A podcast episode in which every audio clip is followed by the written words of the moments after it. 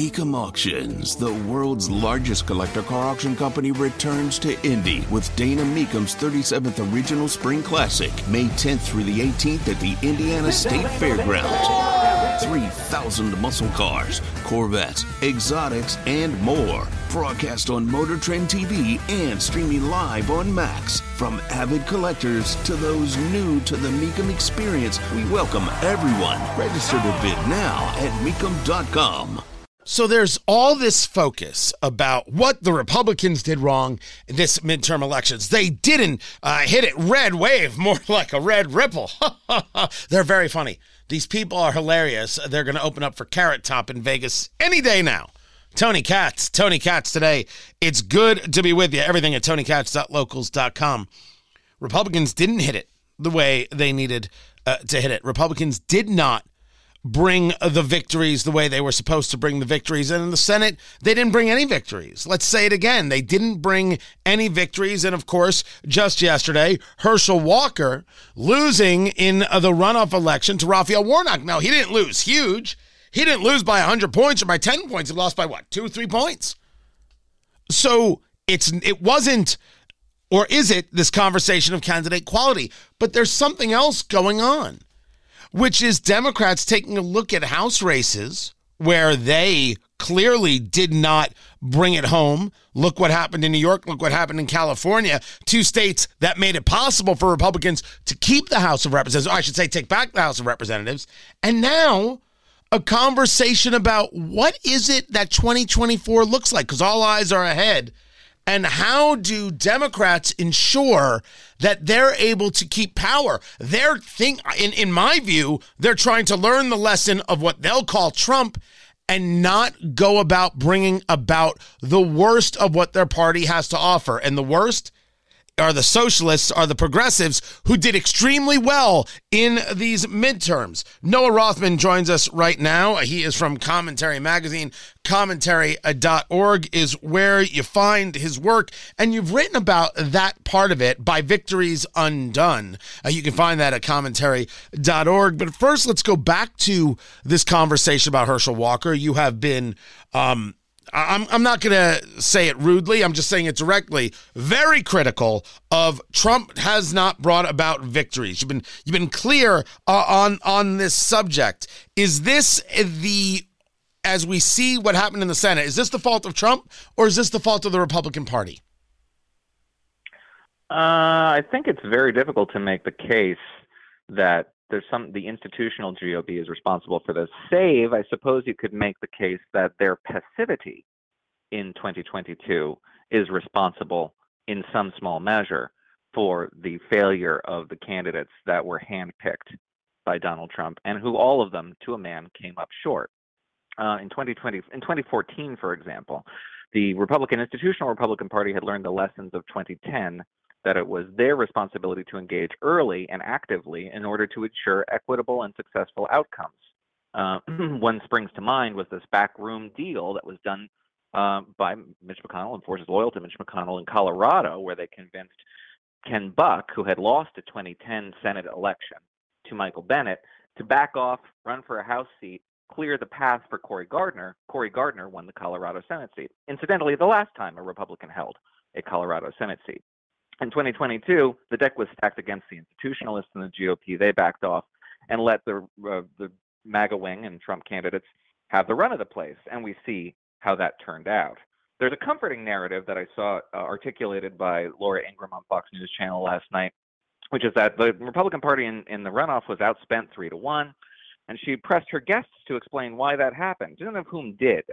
If they had explained what happened, they would have noted that Herschel Walker was left for dead by Donald Trump, Donald Trump aligned PACs, even um, Senator uh, uh, Scott's um, NRSC, the National Republican Campaign Committee, put no almost no money into this race. What um, who did was Mitch McConnell's Senate leadership PAC. They dumped 18 million dollars, likely throwing good money after bad, but only to stave off this very familiar, very cathartic and comforting narrative that uh, they have no complicity and share no responsibility for these bad outcomes. It is not a failure of judgment on their part. This is all done to them. They are passive participants in the universe just kind of existing and being buffeted by events.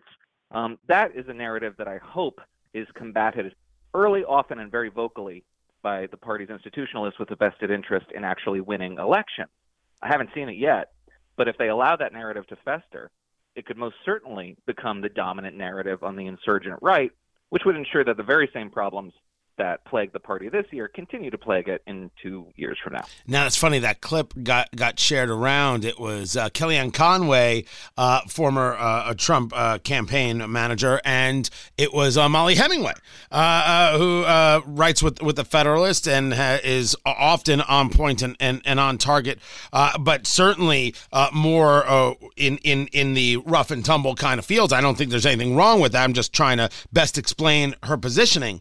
the the money conversation is always one that comes up, and you're bringing up, I think, something valuable that it's going to come up as look what Mitch McConnell did, look how he abandoned this person. But it, people discuss this about Blake Masters in Arizona, but the number was like $6 million, and that money went to uh, some other races in other cases. But the money from his PAC was indeed spent. I mean, I think Mitch McConnell has issues, but the money did get spent, and your concern is interesting that if you don't have an honesty about who's been spending the money, how the money got spent, and that it was indeed spent, you're going to have a continuation of this because the polit- the, the, the MAGA right will latch onto this as the only reason there were losses.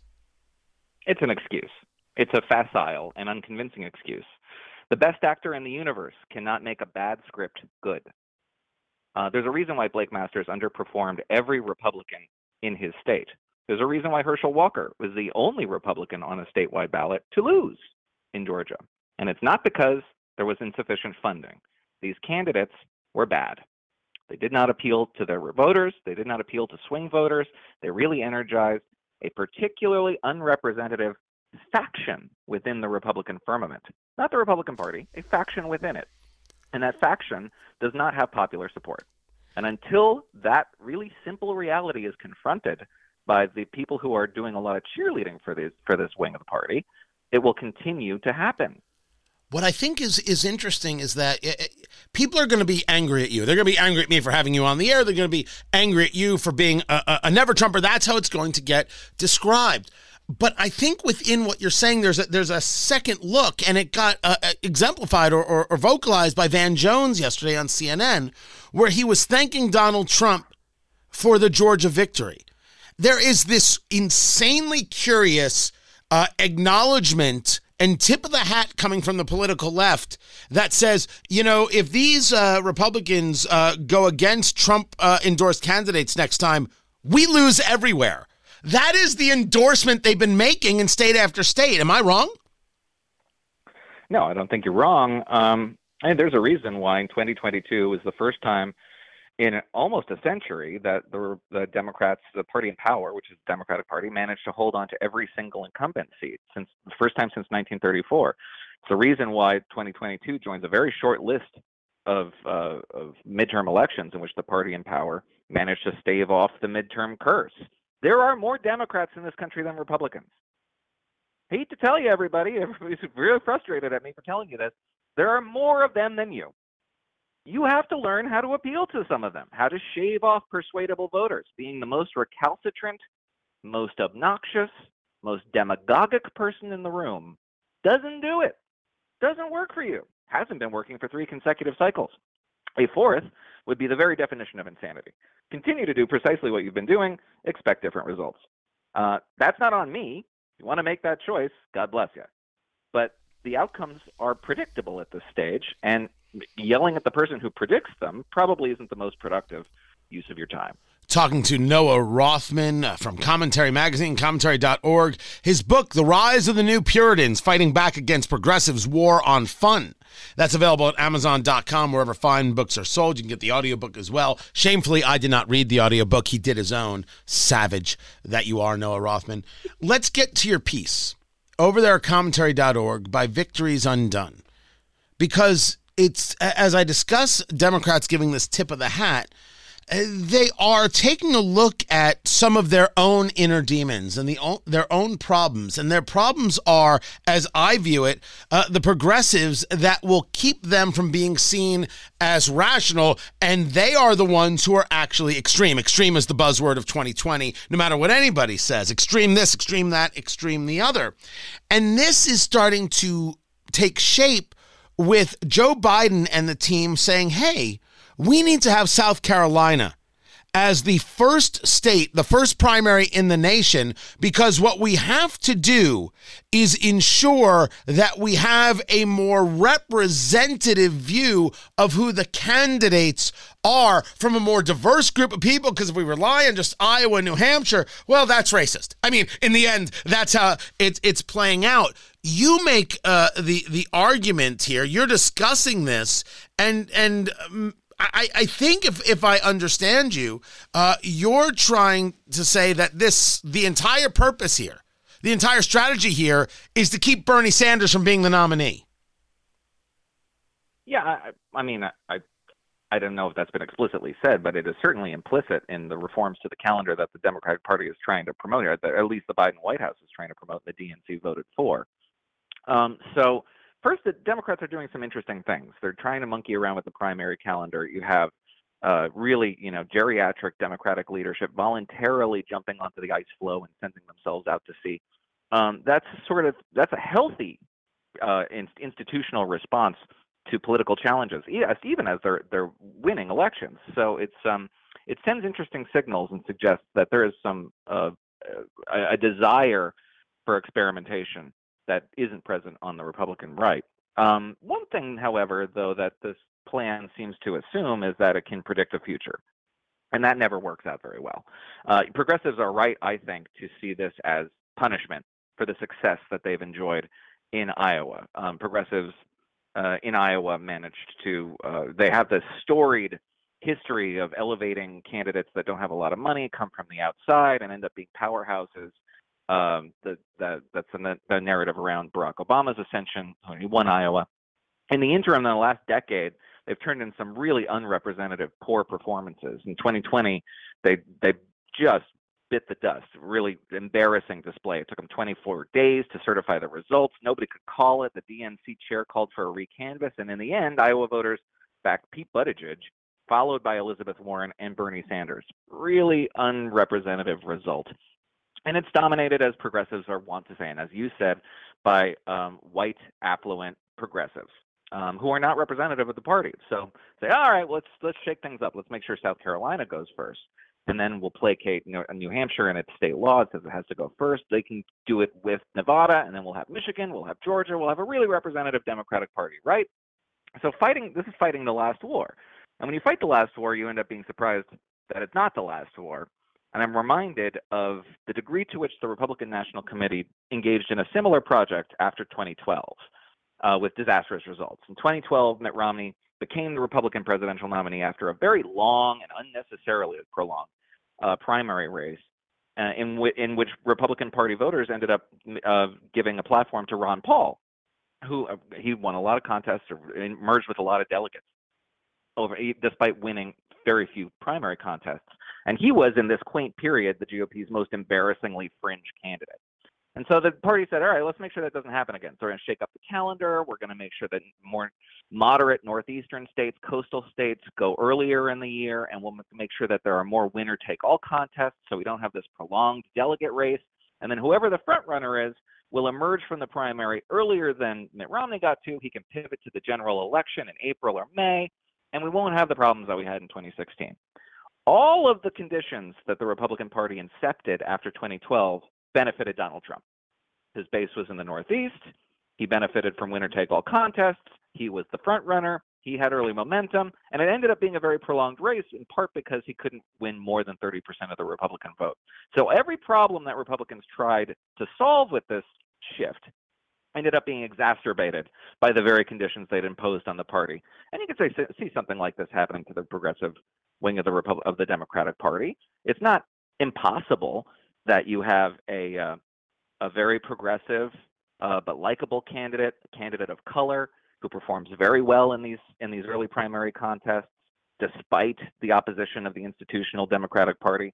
Uh, I don't. It's a failure of imagination not to foresee that outcome coming. So even all these changes, as interesting as they are and as healthy as they are, aren't necessarily going to have the the outcome that that everybody in the party seems to want to think that they're going to have. I don't know for sure, but you know, plans like these never survive first contact with actual voters. But it, it I take a look at this while I still have got a couple minutes with you, Noah. Um, they this is the objective here as i see it is they're seeing the progressive rise the socialist rise and they know that it's not popular with the wide swaths of america. So they have to eliminate the opportunities for those people on a nationwide basis so they bring about candidates that are more palatable to the totality. True or false? I mean, true, yeah, more palatable candidates, sure, and and that's demonstrated, I suppose, by early momentum in these early primary states. But you could foresee a scenario in which a charismatic celebrity personality, enticed by perhaps Joe Biden's uh, self-evident decrepitude, gets into the race and is very attractive to the voters, uh, prime Democratic primary voters in South Carolina and Michigan and Georgia. That's totally foreseeable, and maybe it's not you know to the to the appetite of the DNC or, uh, or you know members of the Democratic Party establishment but there won't be anything they can do about it by the time such a candidate manages to emerge victorious in the in the early four states. Now, this whole plan may not even come to fruition. It faces a lot of opposition from the states that are going to lose the benefit of an early primary vote, and I'd be surprised actually if it comes to fruition as the DNC envisions it. But it's possible, and if it is possible, you can absolutely foresee a scenario in which the Democratic Party is undone by its very own attempt to modernize this process. Noah Rothman is his name. Commentary.org is where you find him. His book, The Rise of the New Puritans Fighting Back Against the Progressives' War on Fun. You find that at Amazon.com, wherever fine books are sold. Noah, always a pleasure to have you with us. There is more to get to. Keep it right here. I'm Tony Katz.